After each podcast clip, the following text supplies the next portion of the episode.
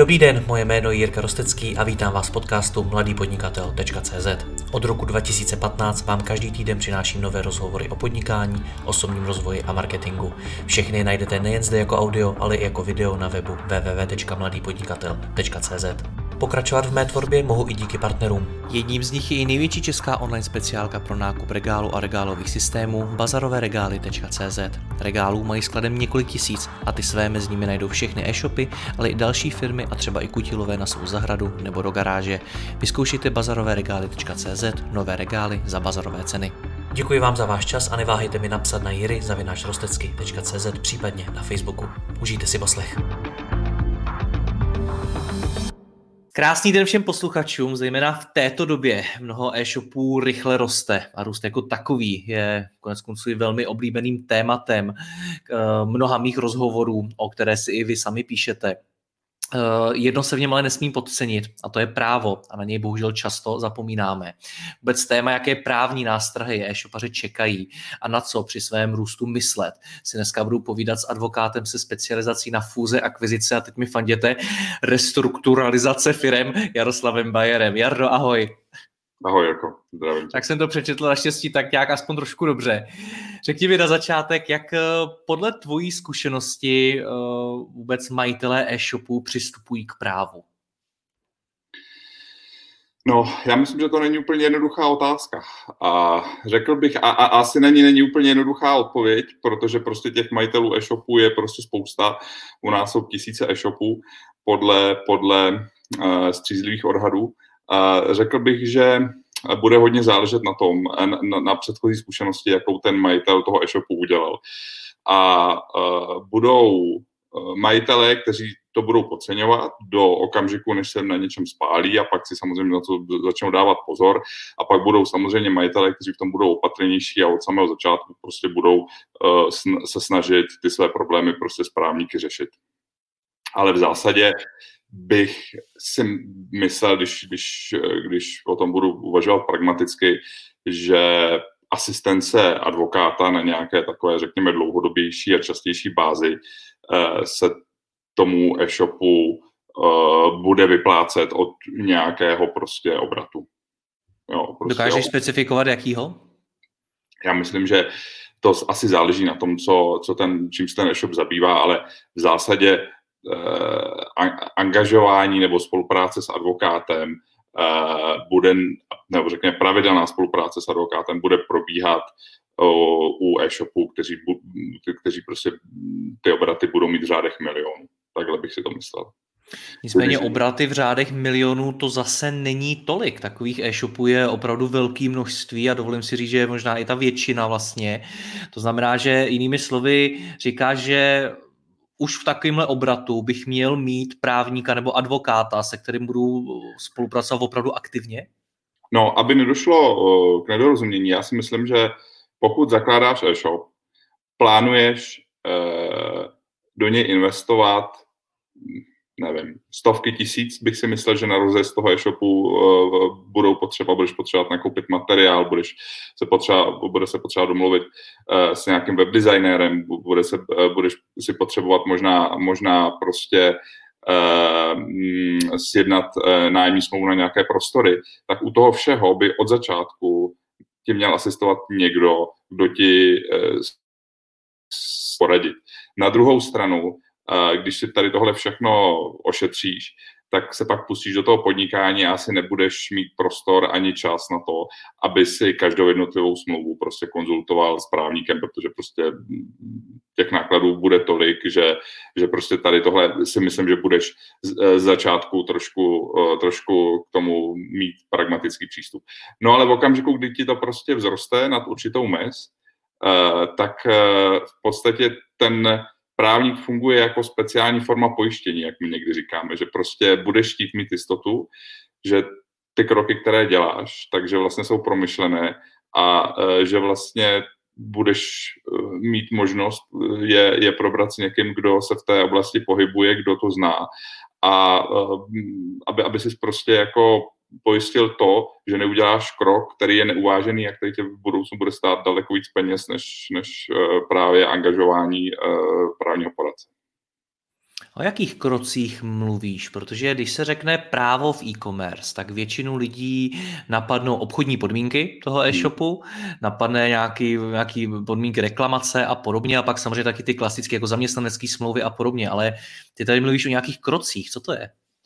Já myslím, že eh, název tady tohoto videa, nebo když jsi mě oslovoval, tak, eh, tak vlastně si eh, chtěl vědět, eh, jaké potíže nebo jaká, jaké nástrahy nebo výzvy, jakým nástrahám a výzvám čelí vlastně zakladatel e-shopu, který začne překotně růst. A to si myslím, že v dnešní době, zvlášť v té koronavirové, není úplně, není úplně výjimka.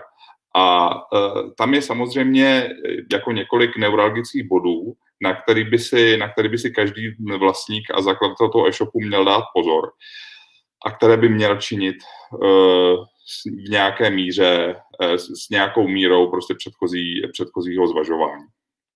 Jo, vlastně ta první otázka je, jestli to, co dělám, jestli to dělám správně. Jo.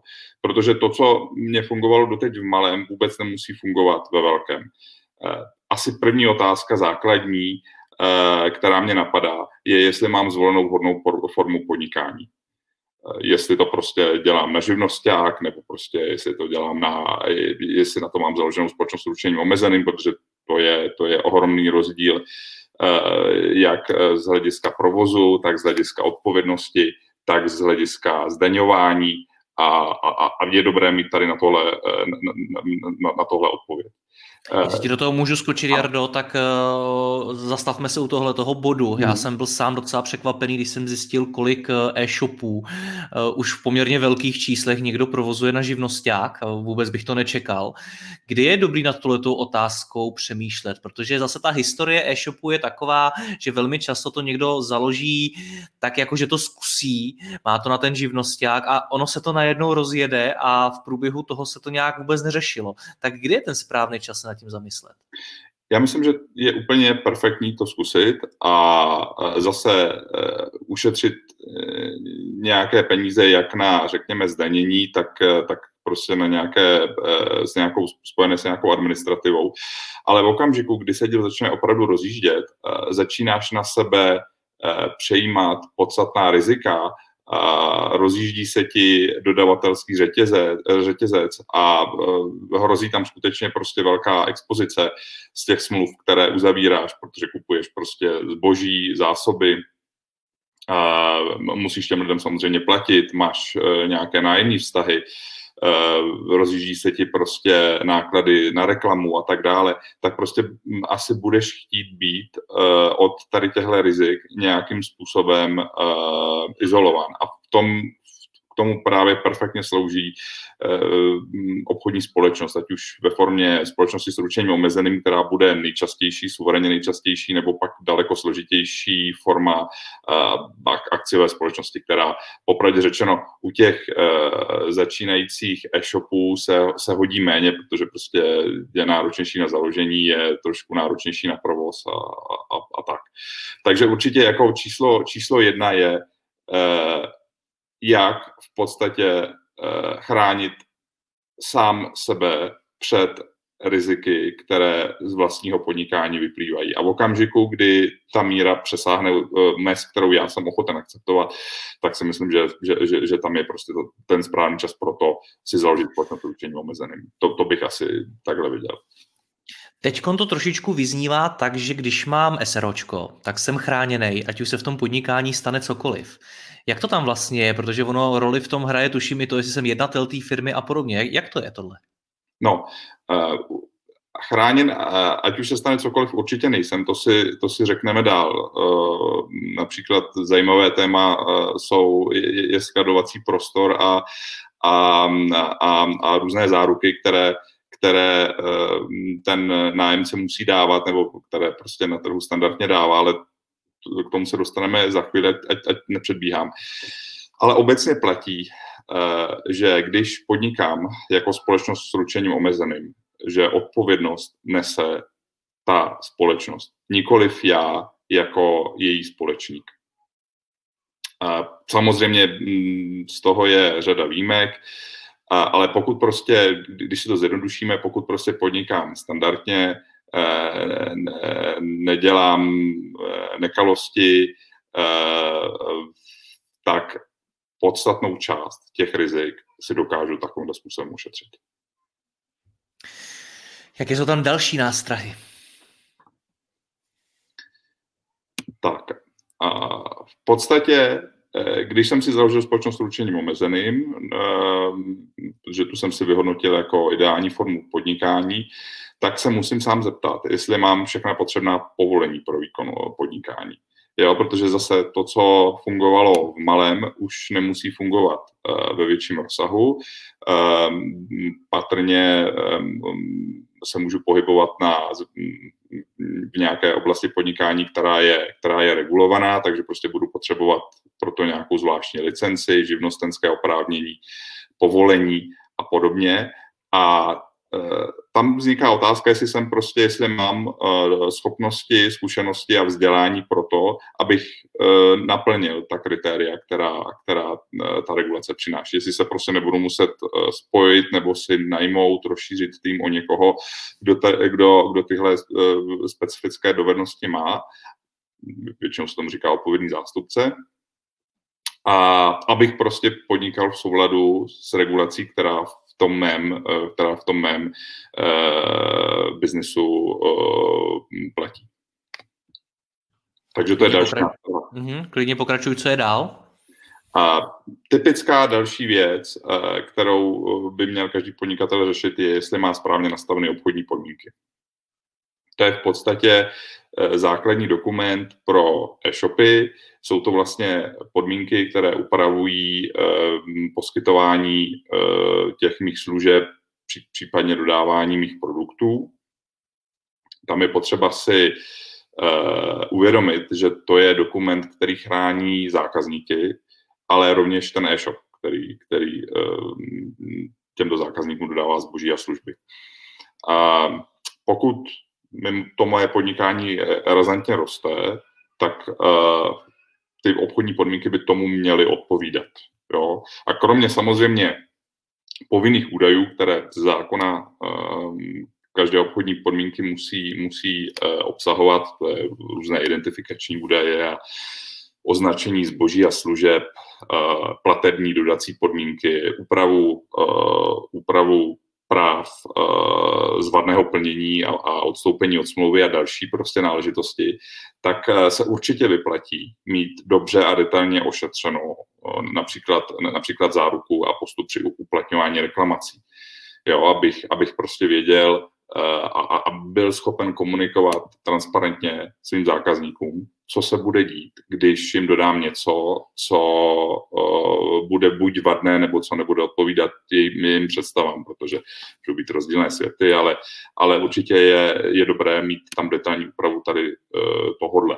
Uh, samozřejmě u těch obchodních podmínek uh, vznikají jako časté chyby, které vidíme dnes a denně. Jo, typicky, a, a to se týká uh, jako především všech jako začínajících podnikatelů, kteří na tom uh, samozřejmě jako hledají úspory a velmi často používají vzory obchodních podmínek, kopí, kopírují vzory obchodních podmínek jiných uh, poskytovatelů, často konkurence a neuvědomují si, že prostě každé to podnikání je specifické a to, co prostě je a, a funguje prostě tady kolegovi, tak nemusí fungovat úplně mě.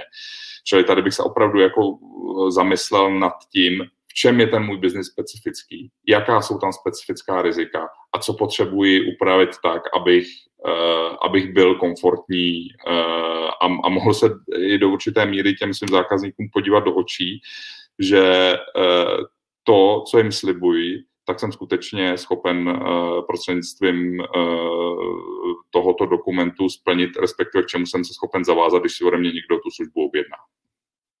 Já jsem si všiml, nebo jaká moje zkušenost e-shopy je taková, že ty podmínky velmi často přebírají od sebe navzájem. Když já eh, prodávám módu, tak asi můžu mít úplně stejné podmínky jako jiný e-shop s módou. A nebo je samozřejmě používají z dostupných zdrojů, například mají podmínky od APEKu, eh, který je třeba nabízí e-shopům a podobně. Doporučuješ tyhle ty cesty, nebo je skutečně lepší si v každé situaci ty podmínky nechat vytvořit na míru? ideálně, ideálně je lepší si je nechat vytvořit na míru, protože každé to podnikání je jiné. Na druhou stranu, když rozjíždím e-shop, hledám každou úsporu a pokud a já jsem si vědom, že ty, tyhle vzorové podmínky existují, tak, tak je klidně možné je na začátku použít s tím, že si je aspoň upravím v těch, v těch klíčových věcech, řekněme. Jo.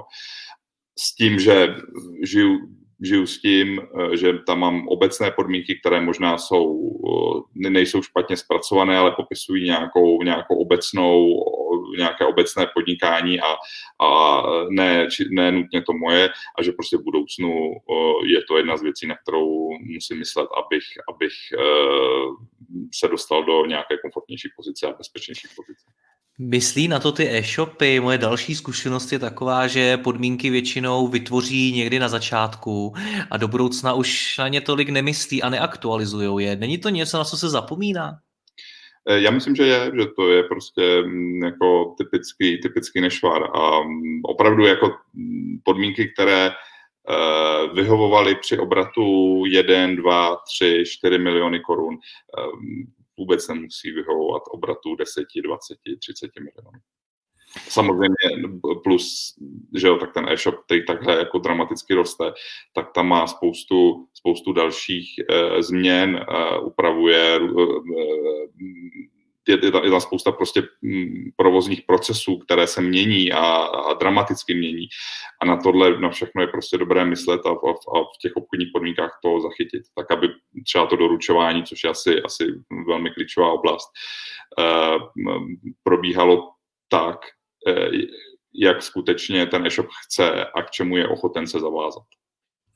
Jsme u těch obchodních podmínek, což je ve výsledku většinou nějaký text na webu, to je to, co si asi představíme, když se řeknou obchodní podmínky na e-shopu, tak eh, s tím souvisí i další texty na webu a ty se týkají primárně ochrany dat uh, zákazníků. Co to dneska ve světě GDPR a cookies a všeho tohle to vlastně znamená? Já myslím, že uh, žijeme bez, bez, s určitou mírou nadsázky, ale nemoc velkou, že žijeme ve století uh, regulace osobních údajů. Ta, tady ta oblast uh, obrovsky zbytněla za posledních 10-15 let. Asi všichni vědí, že máme nové, no, no zase není tak nový, ale, ale není ani, ani, ani, moc, ani moc prostě staré, to nařízení GDPR, které, které vlastně um, tu ochranu osobních údajů uh, dává do, posouvá do světla ramp. Uh, um, je to něco, na co se v Evropě a v Evropské unii klade velký důraz. Uh, u e-shopu je to klíčová věc, protože to má dva aspekty. Jeden z nich je ten čistě právní, regulač, eh, regulatorní, že prostě opravdu bych měl mít eh, obchodní podmínky, které jsou v souladu eh, v souladu se všemi tady těmi předpisy na ochranu osobních údajů a jsou za to pokuty, i když zatím ve většině případů ty pokuty nejsou, řekněme, likvidačního charakteru, ale rozhodně bych to, rozhodně bych to nepodceňoval. Máme tady, máme tady už, už některé precedenty, které eh, dopadly, eh, nebo ty, ty, ty sankce z nich dopadly na ty e-shopy dost nepříjemným způsobem. Ale především eh, se jedná o reputační riziko. Protože e-shopy, řekněme, nakládají s velkým množstvím osobních údajů. Je potřeba si uvědomit, že ten osobní údaj je i telefonní číslo. Samozřejmě to jméno, příjmení, adresa toho člověka.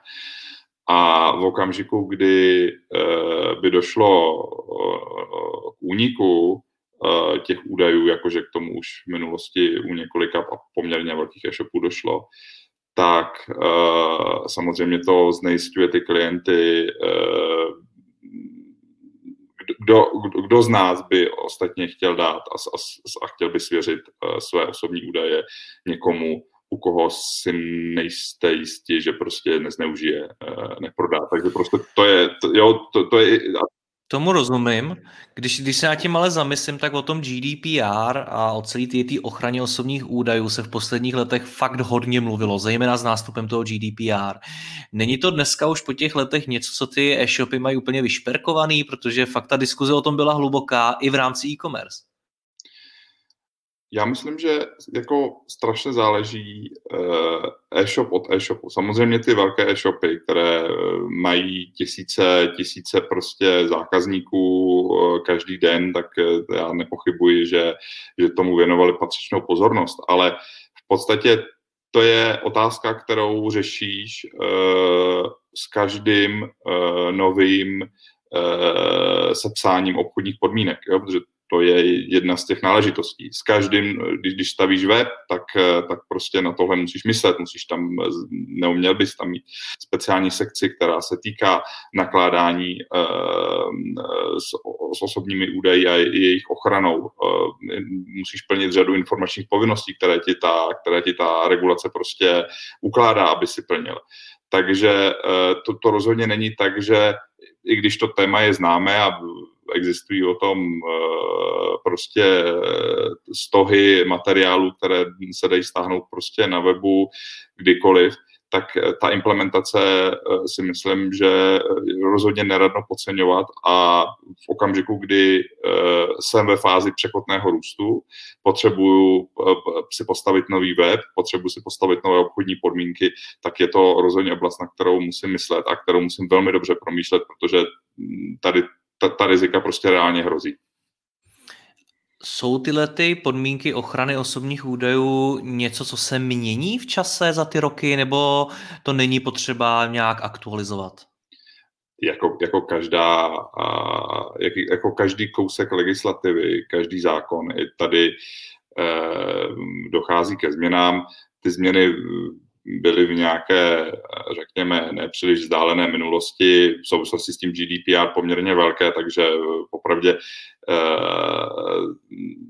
já si úplně nemyslím, že teď tam nastane v nejbližších letech nějaká revoluce, ale neustále se mění v podstatě, nebo rozvíjí se stanoviska eh, regulatorních orgánů, ať už se jedná o, o, o český, eh, český eh, úřad pro ochranu osobních údajů, tak, tak prostě na úrovni, tak, tak, tak ty regulatorní úřady na úrovni Evropské unie vydávají stanoviska vydávají doporučení, jak, jak nakládat s osobními údaji.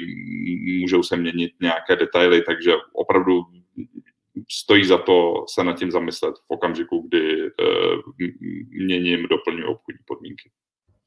My se teď bavíme o ochraně údajů, informací těch zákazníků, ale co ochrana údajů nebo nějakých věcí na straně toho e-shopu. Vy, vy v právu tomu říkáte duševní vlastnictví, ať už je to logo, ať už jsou to jakýkoliv informace další. Jak tohle k tomu e-shopy přistupují?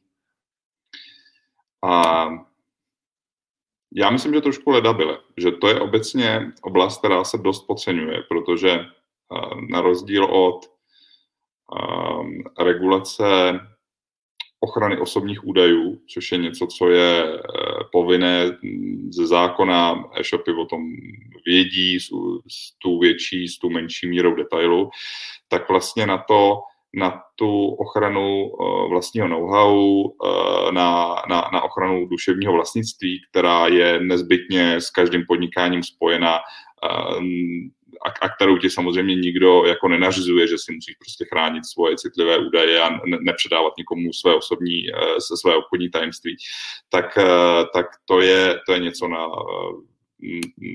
na, na, co, na, co, na co se velmi často eh, a snadno zapomíná. Pojďme být konkrétní, na, na, na co nejčastěji se zapomíná v rámci tohoto tématu?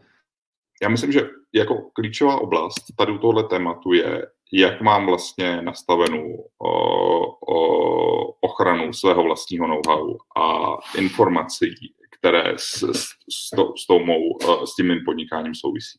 To znamená typicky, komu dávám přístupy do, svých, do svých systémů, u e-shopu typicky, kdo má přístup ke Google Analytics, kdo má, kdo má přístup, já nevím, ke Kolabimu, kdo má přístup ke všem tady těmhle analytickým aplikacím, které, které, ze kterých já si v zásadě jako konkurent přečtu úplně všechno, když budu chtít. Jo? Kdo má přístup k nějakým interním, k interním systémům, kde, kde si můžu přečíst nejenom o, o výkonech toho e-shopu, ale taky, kde si můžu přečíst o maržích. Jo? Mám, mám u svých klíčových lidí ošetřeno to, ošetřenou tu, tu ochranu, řekněme, e, tady těchto citlivých e, údajů. Mám s nima uzavřeno NDA, což jsou speciální smlouvy na s angličtinou Non-Disclosure Agreement, prostě je to smlouva o ochraně, o ochraně citlivých údajů. E, jak mám ostatně ošetřeno svých zaměstnanců, Jo, může, a, a to nesouvisí nutně s právem e, jako takovým, ale i s nějakým, řekněme, jako procesním nastavením. To znamená, kdo všechno má přístup e, k citlivým údajům. Jsou to všichni, měřím to nějak. Několika... Jestli ty přístupy má i po tom, co z té firmy odejde. A jestli, jestli se náhodou nezapomnělo mu je vzít? Nedávno jsme řešili kauzu a, a to teda jako musím říct, že bylo velmi smutné, to byl eh, v podstatě startup, který investoval eh, ale opravdu jako velké množství prostředků do vývoje nějaké softwarové aplikace. A eh, celou tu, celý ten zdrojový kód k tomu a ehm, ty detaily měl prostě na nějakém cloudu, který nebyl dostatečně zabezpečen a přístup k tomu ehm, měla řada lidí v okamžiku, kdy ty lidi začali z té firmy odcházet, tak se naraz začala eh, objevovat konkurence všude možně na trhu, eh, která začala nabízet prostě podobné, podobné služby. Akorát, že za podstatně méně peněz, protože oni nemuseli investovat do toho vývoje. Takže eh, to je, to je, to je, a, a je, je, to vlastně pak jako právně, je to, když, když, tam není ta, když tam není ta dokumentace, když nejsou nastaveny procesy, když není jasné, kdo má k čemu přístup a kdo je za to zodpovědný, třeba například i prostřednictvím pracovních smluv, tak se pak strašně těžko to, toto rušení vlastnictví chrání a v podstatě v podstatě je to něco, co opak dáváš k dispozici všem. Hele, co je to v případě e-shopu, protože já když si to vezmu, tak ty e-shopy většinou nevyvíjí nějakou unikátní technologii nebo něco takového a ještě k tomu se většinou pohybují v poměrně vysoce konkurenčním prostředí, kde zaměstnanec z jedné firmy může do té konkurenční v zásadě přijít a je to úplně normální.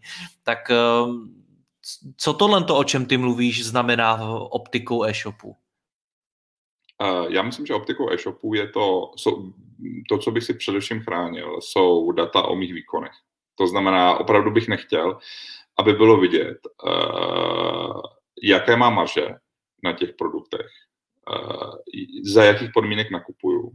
A, a to, to nemusí být jenom zboží, ale je to například uh, jako PPCčka nebo, nebo prostě nějaká banerová hmm. Jo, prostě jo, to, to, bych, to bych byl asi dost nerad. Pak by byl teda docela dost nerad, kdyby moje konkurence věděla, mm, co mi v tom marketingu funguje jo, protože to si z toho Google Analytics přečeš taky, jo. Prostě, která, která sestava klíčových slov je prostě dobrá a jestli mi teda jako spíš funguje obsah, nebo, nebo jo, jak mi funguje link building, prostě, kde, kde mám ty svoje klíčové, klíčové partnery, u kterých prostě inzeruju a e, obecně prostě otázky obchodních kanálů, to, to asi nechceš. Nechceš prostě, aby, aby ti uteklo. Pak bych určitě nechtěl, aby eh, moje konkurence věděla, za jakých podmínek nakupuju ty, ty vstupy, se kterými obchoduju dál, ať už, jsou to, ať, už jsou to, ať už je to zboží, nebo jsou to služby. To v, v, Rozumím. Jo, to je taky další citlivá oblast. No a konečně další oblast je prostě eh, obecně eh, personální agenda, pracovní vztahy, koho zaměstnávám, na jaký úvazek, e, co u mě dělá, kolik mu za to platím. Taky, taky asi to je něco, co, co by nebylo dobré, aby byla veřejná, veřejná znalost. Mně napadá ještě jedna věc dneska, a konec konců i v mých rozhovorech se o tom často mluví, tak uh, jsou procesy, interní procesy v té firmě a nějaký jejich popsání, aby se dali snadno předávat mezi lidmi, aby všichni věděli, co mají jak dělat. A konec konců i tohle jsou poměrně jako citlivé informace, to, co jako důležitý know-how v té firmě, který když potom ten zaměstnanec přenese někam jinam, tak to zase může té konkurenci nebo té jiné firmě minimálně velmi usnadnit práci práci. Stejně jako třeba nedávno jsem řešil s jedním e-shopem eh, zákaznickou podporu a oni mají eh, nějaký jako, jako interní dokumentaci, jak vlastně reagovat, co dělat, jak, jak má celá ta zákaznická podpora fungovat. A taky to není něco, co chceš, aby někdo vynesl, byť to ve výsledku může být pár stránek textu. Já s naprosto souhlasím. Uh, konec konců, já nevím, jestli jsi viděl film The Founder, o, o zakladateli jo. McDonaldu, tak eh, ten, eh, ten svůj biznis, obrovský biznis postavil na, na skvělém procesu, který, který vymyslel někdo jiný. Jo? Takže já myslím, že to není asi, to není asi když vymyslíš prostě dobrý proces, funguje ti to, zapojíš do toho dodavatele, Eh, funguje ti to na zákazníky, protože si našel prostě zajímavý marketingový kanál, eh, jak to těm, těm zákazníkům dostat, tak fakt prostě pak nepotřebuješ, aby eh, tohle uniklo na trh a stalo se to, stalo se to veřejnou znalostí. Přesně tak, o e-shopech, které třeba sami skutečně vyrábí nějaký produkt, o už vůbec nemluvíme, protože tam, tam je toho ještě mnohem víc. My už jsme tady teď narazili trošičku na další oblast, která se podle mě týká vlastně financování e-shopu, financování podnikání jako takového. Řešíš tohleto ty jako právník, nebo to je něco, co jde úplně kolem tebe? Uh, určitě. Uh, já myslím, že teď uh, si trošku uh, vlastně narazil uh, uh, hřeb, na hlavičku hřebíčku, nebo jak se tomu říká? Uh, hřebíček, hřebíček na, na hlavičku. Jo, já myslím, že otázka financování je jako při překotném růstu naprosto klíčová, jo, protože těch způsobů financování nebo způsobů, jak se ten e-shop může financovat, aby ten růst ustál, protože ono velmi často když se řekne překotný růst, tak eh, každý founder toho e-shopu zajásá, zaplesá, řekne, to je to, eh, kam bych to své podnikání chtěl dostat, ale neuvědomuje si, že tam je spousta rizik a jedno z těch rizik je právě to, že ti dojde cash. Eh, že prostě sice máš, je, je o tvoje výrobky obrovský zájem, ale ty nemáš jak zafinancovat to, aby se ty tvoje služby Eh, po případě produkty k těm zákazníkům dostali. A samozřejmě těch způsobů, jak to financovat, je několik. Uh, úplně ten první a základní je v podstatě nastavení, a tady jsme znova zpátky u těch obchodních podmínek, je v podstatě nastavení platebních podmínek. To znamená, jakým způsobem a, a to je samozřejmě ten nejlevnější způsob, jsem já schopen uh, zafinancovat výrobu uh, po případě dodávání svých služeb z peněz těch zákazníků. Jo, to je, to, je, to je klíčová věc. Jestli jsem schopen prostě nejdřív, uh, asi ten nejelementárnější způsob, nejdřív ty peníze vybrat a pak jim to zboží nebo službu, službu dodat, což asi ale nebude u řady případů, uh, v řadě případů možných. Jo, prostě nebude, jo, protože nejdřív ty, ty skladové zásoby musím od někoho koupit, musím je naskladnit a teprve potom můžu slibovat zákazníkovi, že mu je do druhého dne dodám. A na to potřebuju prostě spoustu peněz. Jo. Takže samozřejmě zde přichází v úvahu další metody, další metody a způsoby financování, eh, v podstatě externího financování. A uh, samozřejmě tady můžu zvolit uh, řadu způsobů. Ten, ten můžu, pokud mám nějaké ropné pole na zahradě nebo prostě mám bohatou babičku, tak to můžu financovat z vlastních zdrojů nebo z vlastních úspor, což je ten nejdražší způsob uh, financování a v podstatě jako nejzdlouha, nejzdlouhavější, takže prostě budu velmi často uh, hledat externí zdroje a tady se typicky nabízí buď úvěrové financování, ať už prostřednictvím bankovního nebo nebankovního subjektu, anebo si, při, si vezmu investora do té společnosti.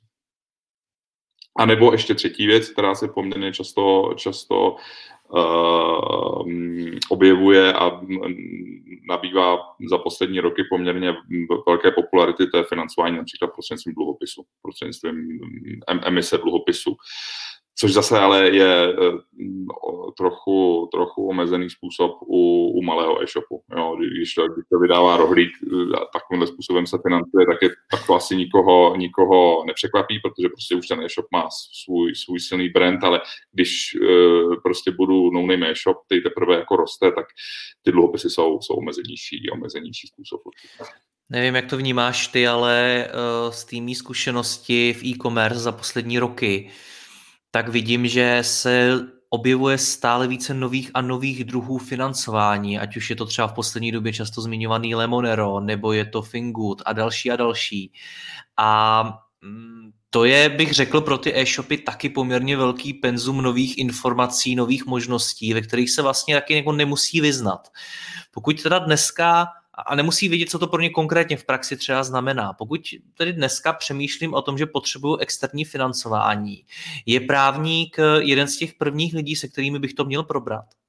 Je, ale musím tady jako o, potrhnout, že e, jsou povolenější poradci. Jo. Ten právník určitě pomůže vyhodnotit, Uh, rizika a omezení, protože uh, každé to financování z podstaty věci pro tebe jako pro foundera bude znamenat určité omezení při, při podnikatelské činnosti. Jo.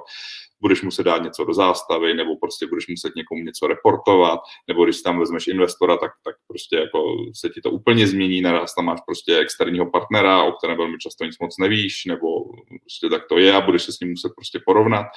Uh, jo, takže, takže s tímhle vším ti pomůže právník a, a možná, ti to i, možná ti to dobrý právník i ohlídá, prostě plnění tady těchto povinností, protože jako když si třeba typicky vezmeš úvěru banky, tak musíš prostě eh, pravidelně reportovat té bance prostě o svých výkonech, o celkové zadluženosti, o, o, o řadě prostě finančních parametrech. Eh, ale abych se vrátil k té otázce na začátku, tak samozřejmě jsou na to specializovaní poradci, kteří, různí finanční poradci, kteří prostě eh, všechny ty finanční produkty eh, by měli mít v malíku a měli by ti prostě o těch možnostech, které prostě eh, firma tvojí velikosti, řekněme, má, tak by ti měli říct, měli by tě tím provést a měli by ti to doporučit. A to určitě nebude, nebude právník nebo rozhodně. Konec konců tohle by měla být práce i pokud už ten e-shop má svého finančního ředitele, tak by to vlastně o tom měl mít přehled i on. Jo, ale já v jednom z těch předchozích videí, ty si tady zveš jako docela, velmi zajímavé hosty a tam eh, jeden z těch eh, pánů říkal, že e-shopy, které mají finančního ředitele, že to je prostě eh, opravdu, že tady už se jedná o e-shopy, které mají obrat nad 100 milionů a výše, jo, že to není úplně, jo, pokud prostě ten founder Určitě sám, to nemají všechny, ano. sám není erudovaný, tak jako v té, když se, když se ocitne v té fázi toho překotného růstu, tak uh, opravdu pokud to není bývalý finanční ředitel nějaké společnosti, tak prostě velmi si myslím, že vezme za vděk tady, těmi, tady tímhle poradenstvím, protože opravdu těch produktů finančních je spousta, protože na trhu je prostě spousta peněz. Chápu správně, že za odborníkem na o, financování, když to tak řeknu, bych měl jít v případě aby mi pomohl vybrat ty správné možnosti, které mě se hodí nejvíc, ale za právníkem bych měl jít rovnou potom, aby mi třeba přečetl ty smlouvy, aby mi vysvětlil důsledky a podobně? Ten správný postup je takový, že Uh, ano, nejdřív si vyberu finanční, finanční produkt nebo finanční službu, prostřednictvím které se chce financovat. Tam bych si měl, tam bych si měl zjistit, co to pro mě bude znamenat uh, z hlediska uh, omezení pro mé další podnikání.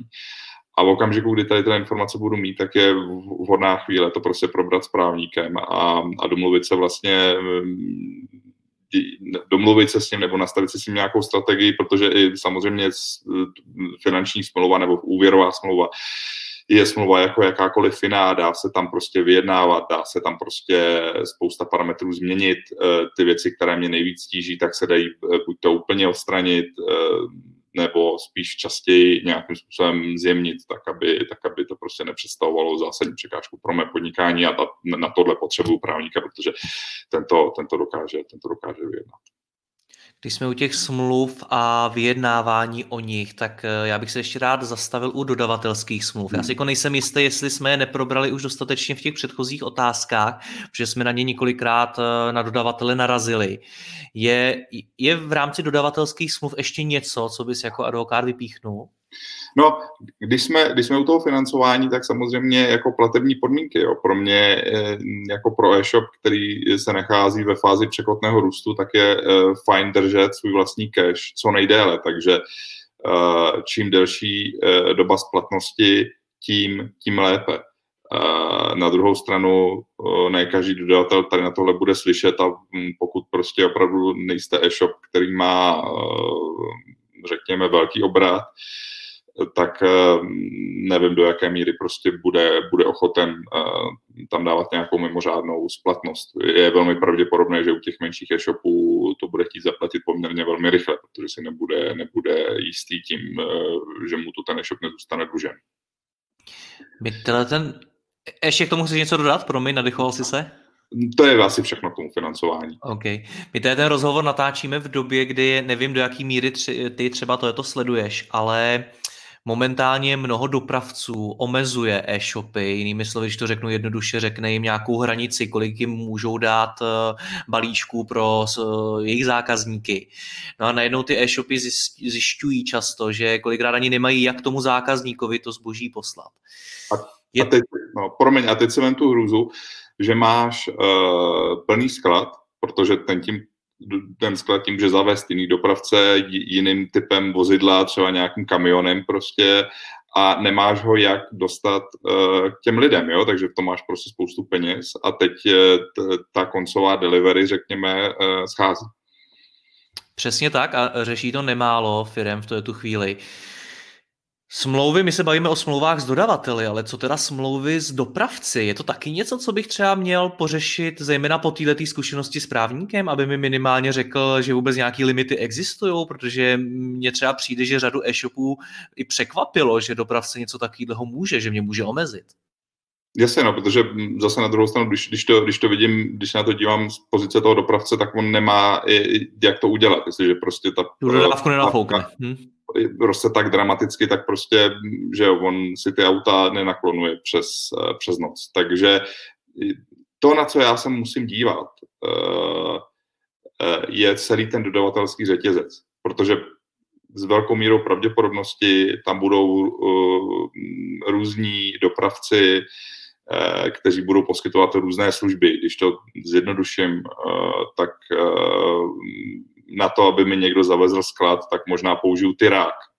ale ten samý tyrák rozhodně nemůžu poslat e, k paní Vomáčkové prostě na prosek, aby ji dovezl, aby ji dovezl prostě na nákup, jo. Tohle prostě nejde. Takže... Omlouváme se paní Vomáčkové, jestli jí to teď zklamalo. Ano. Takže, takže, takže, takže prostě jako celý ten dodavatelský řetězec si musím prostě nějakým způsobem ohlídat a smluvně nastavit, tak aby ty procesy na sebe, aby ty procesy na sebe navazovaly, abych prostě neměl plný sklad a, a neměl ho jak rozvést těm lidem. Takže, t, jo, tak, takže ideálně prostě e, by tohle zase měl dělat jeden člověk, eh, jeden právník, eh, který to prostě zreviduje a, a, a který prostě velmi dobře pochopí podstatu biznesu toho svého klienta, tak, aby se nestávaly tyhle ty výpadky. Na druhou stranu se prostě může stát, a teď to v těch smlouvách vidíme poměrně, poměrně často, že, eh, že prostě mm, tam jednotliví poskytovatele dávají klauzule, které se týkají covidu a vyšší moci a na, na jejich základě prostě se snaží uh, buď omezit svoji vlastní odpovědnost, uh, a to i třeba v případech, kdy to není nutné, prostě se snaží, se snaží prostě tu odpovědnost naředit, a, a nebo prostě uh, klauzule, jejichž prostřednictvím, jak jsme tady zmínili, prostě dochází k omezení těch, těch dodávek. A mm, to je něco prostě, to je nová situace a, a ten, ten e-shop prostě na tohle to musí být připraven, protože jinak se opravdu může stát, že bude mít plné sklady a nebude mít komu doručit a nebo, nebo naopak, že prostě si sjedná eh, nějakou, nějakou koncovou delivery, ale vypadne mu prostě zásobování skladů a, a, a, a podobně.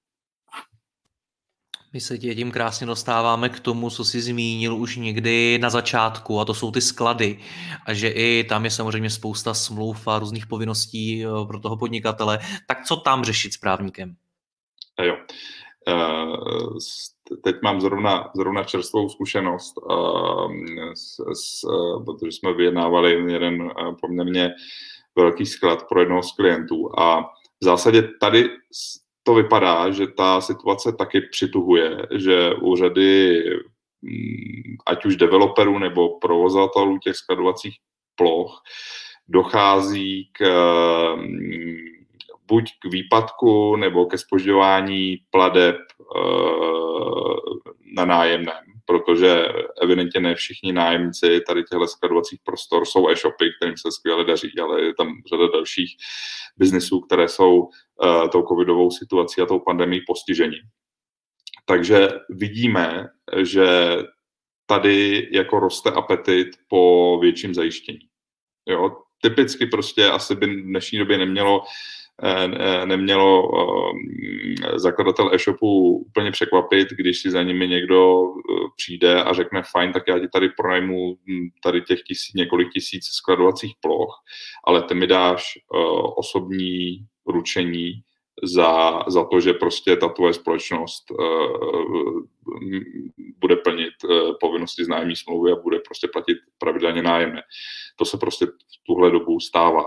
Jo a, a tady jsme zase, eh, když půjdu jako úplně na začátek tady té diskuze, tak jsme vlastně tady u toho propíchnutí toho, eh, té ochrany, kterou mě jako zakladateli poskytuje ta společnost ručením omezeným. Jo? Protože prostě jestliže dám eh, jako zakladatel osobní záruku, zaručím se za to, že ty povinnosti budou plněny, tak vlastně dělám výjimku z toho, že jsem chráněn, že, to moje podnikání je chráněno prostřednictvím tady této společnosti a vlastně už mám tu hlavu na tom špalku osobně sám. To znamená, že teď bych teda, ty, ty tady zmiňuješ několik už věcí, které se týkají teď tyhle tý doby, tedy v souvislosti s covidem. Tak eh, co to pro mě znamená? Měl bych teď jako e-shopář jít za právníkem a říct mu, uh, co pro mě COVID znamená po právní stránce? No, e, ještě když se vrátím k tomu skladovacímu prostoru, jo, jenom, e, protože já si myslím, že mm, tady je to pak docela za, e, jako důležitý. V okamžiku, kdy si prostě pronajímám skladovací prostor, tak samozřejmě musím být připravený tady na tu, čili tady tahle situace a těm zvýšeným požadavkům. Ale ono to úplně u toho jenom nekončí, jo, protože jestliže jsem ve fázi překotného růstu, tak pravděpodobně pravděpodobně budu řešit eh, za pár měsíců nebo let eh, další zvýšenou poptávku po skladovacích prostorech, typicky. Jo. A měl bych mít možnost ideálně v té lokaci, ve které jsem, s těmi, s těmi prostory expandovat. Jo, prostě ideální obci na, na zvětšení těch prostor nebo prostě přistavení těch prostor a podobně, což je něco, co, co, co je zase motivováno tady touhle dobou, kdy prostě ty e-shopy rostou dramaticky. A, a mně se může stát, jako, jako, jako vlastníkovi e-shopu, že mi vlastně dojdou skladovací prostory, protože už se tam prostě nevleze víc, eh, víc eh, toho zboží, co, které prostě potřebuju neustále expedovat. Ale zároveň já budu zavázán na základě té nájemní smlouvy v tom místě zůstat třeba 10 let. Jo, to, je, to, to, to, to, to je běžná věc. Takže prostě vlastně skončím v tom, že budu mít nevyhovující prostor a bude velmi obtížné se z toho, se z toho nějakým způsobem vyvázat. A, a, jo, takže, takže prostě ta možnost té expanze je něco, co by, na, na, na co by ty shopy měly myslet už, už při sjednávání nájemní smlouvy. Nevím, jestli jsem trošku neodbočil z té otázky, tak za to se omlouvám, ale tohle jsem považoval opravdu za důležité ještě, ještě zmínit při, v souvislosti právě s těmi skladovacími prostory. Nicméně zmínil si tu expanzi a já bych rád ještě zmínil jeden druh expanze a to je expanze do zahraničí, což je podle mě věc, kterou taky řeší spousta e-shopů. Je to něco, co mám řešit s českým právníkem? No, uh, ono ti asi nic jiného nezbyde v té, v té prvotní fázi.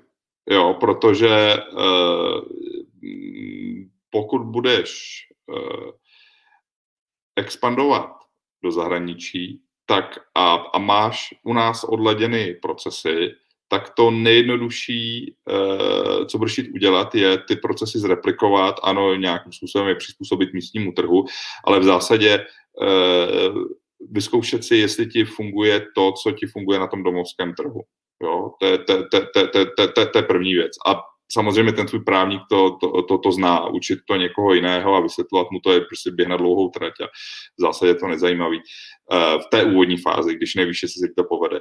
A druhá věc, uh, zvlášť pokud expanduješ do západní Evropy, tak ty právní služby jsou tam dramaticky, ale dramaticky dražší než u nás. Jo, čili prostě velmi často je to, je to věc nákladů, budeš se snažit prostě na tom ušetřit a, a hledat způsoby, které možná nebudou, eh, nebudou úplně prostě na jedničku, protože prostě ten tvůj právník nebude, ti, ti, bude radit, eh, ale nebude znát prostě eh, úplně všechny prostě detaily zahraniční právní úpravy. Jo. Ono to má ještě jedno úskalí a to je vlastně pro nás, pro právníky, eh, jako takové, eh, že my nejsme oprávněni radit podle, eh, podle cizího právního řádu. No, advokáti jsou oprávněni radit podle, podle českého právního řádu, čeští advokáti a v okamžiku, kdy, kdy ten klient chce radu například podle německého práva a, a, a ty jako advokát v tom nejsi v podstatě nemáš německé advokátní zkoušky, když to, když to řeknu velmi zjednodušeně, tak by si takovouhle radu měl odmítnout a měl by si, na, eh, měl by si klienta upozornit na to, že to je v podstatě, že, že mu radíš na základě common sense a, a ne na základě prostě e, německého právního řádu, protože k tomu je právě. Hmm. Dobře, Jardo, my jsme toho probrali strašně moc. Na tebe se obrací řada e-shopů uh, s jednotlivými tě, těmi tématy, o kterých jsme mluvili. Řekni mi, co tak z tvojí zkušenosti z toho všeho podceňují nejvíc? Co jsou takové jejich nejčastější slabiny? Já vidím jakoby tři typy slabin, které u těch, u těch eh, e-shopů, které nabírají na rychlosti, se objevují jako s téměř železnou pravidelností. To je nedostatky, v, řekněme, v tom v nastavení procesu, ať už interních, nebo ve vztahu k zákazníkům, to znamená různé nedomyšlenosti v, v, v dodávání zboží, eh, diskrepance mezi tím, co píšu v obchodních podmínkách, čemu se eh, jako, jako právně zavazuji a k tomu, jak pak ta delivery zboží a služeb reálně probíhá, což je jako velmi nebezpečné prostě z hlediska odpovědnosti a vat a, a, a tak dále. Takže to je první věc. Druhá věc je mm, v nastavení vlastně financování Eh, že si prostě, že prostě řada těch e-shopů přemýšlí trošku krátkodobě a to ne proto, že by chtěli krátkodobě přemýšlet, ale protože nemají zkušenosti. Takže eh, mají různá omezení, eh, závazky, která, která je pak ve finále prostě omezují v tom svém podnikání a stojí spoustu peněz. A a třetí prostě klíčová oblast, která uh, je, je vidět v podstatě dnes a denně, je ta nedostatečná ochrana uh, obchodního tajemství, know-how toho e-shopu, nastavení prostě zaměstnaneckých smluv a podobně. Jardo, já ti děkuji moc za rozhovor, bylo to vyčerpávající, díky za to, jak ses na to připravil, měj se hezky, ahoj. Jirko, ahoj, díky.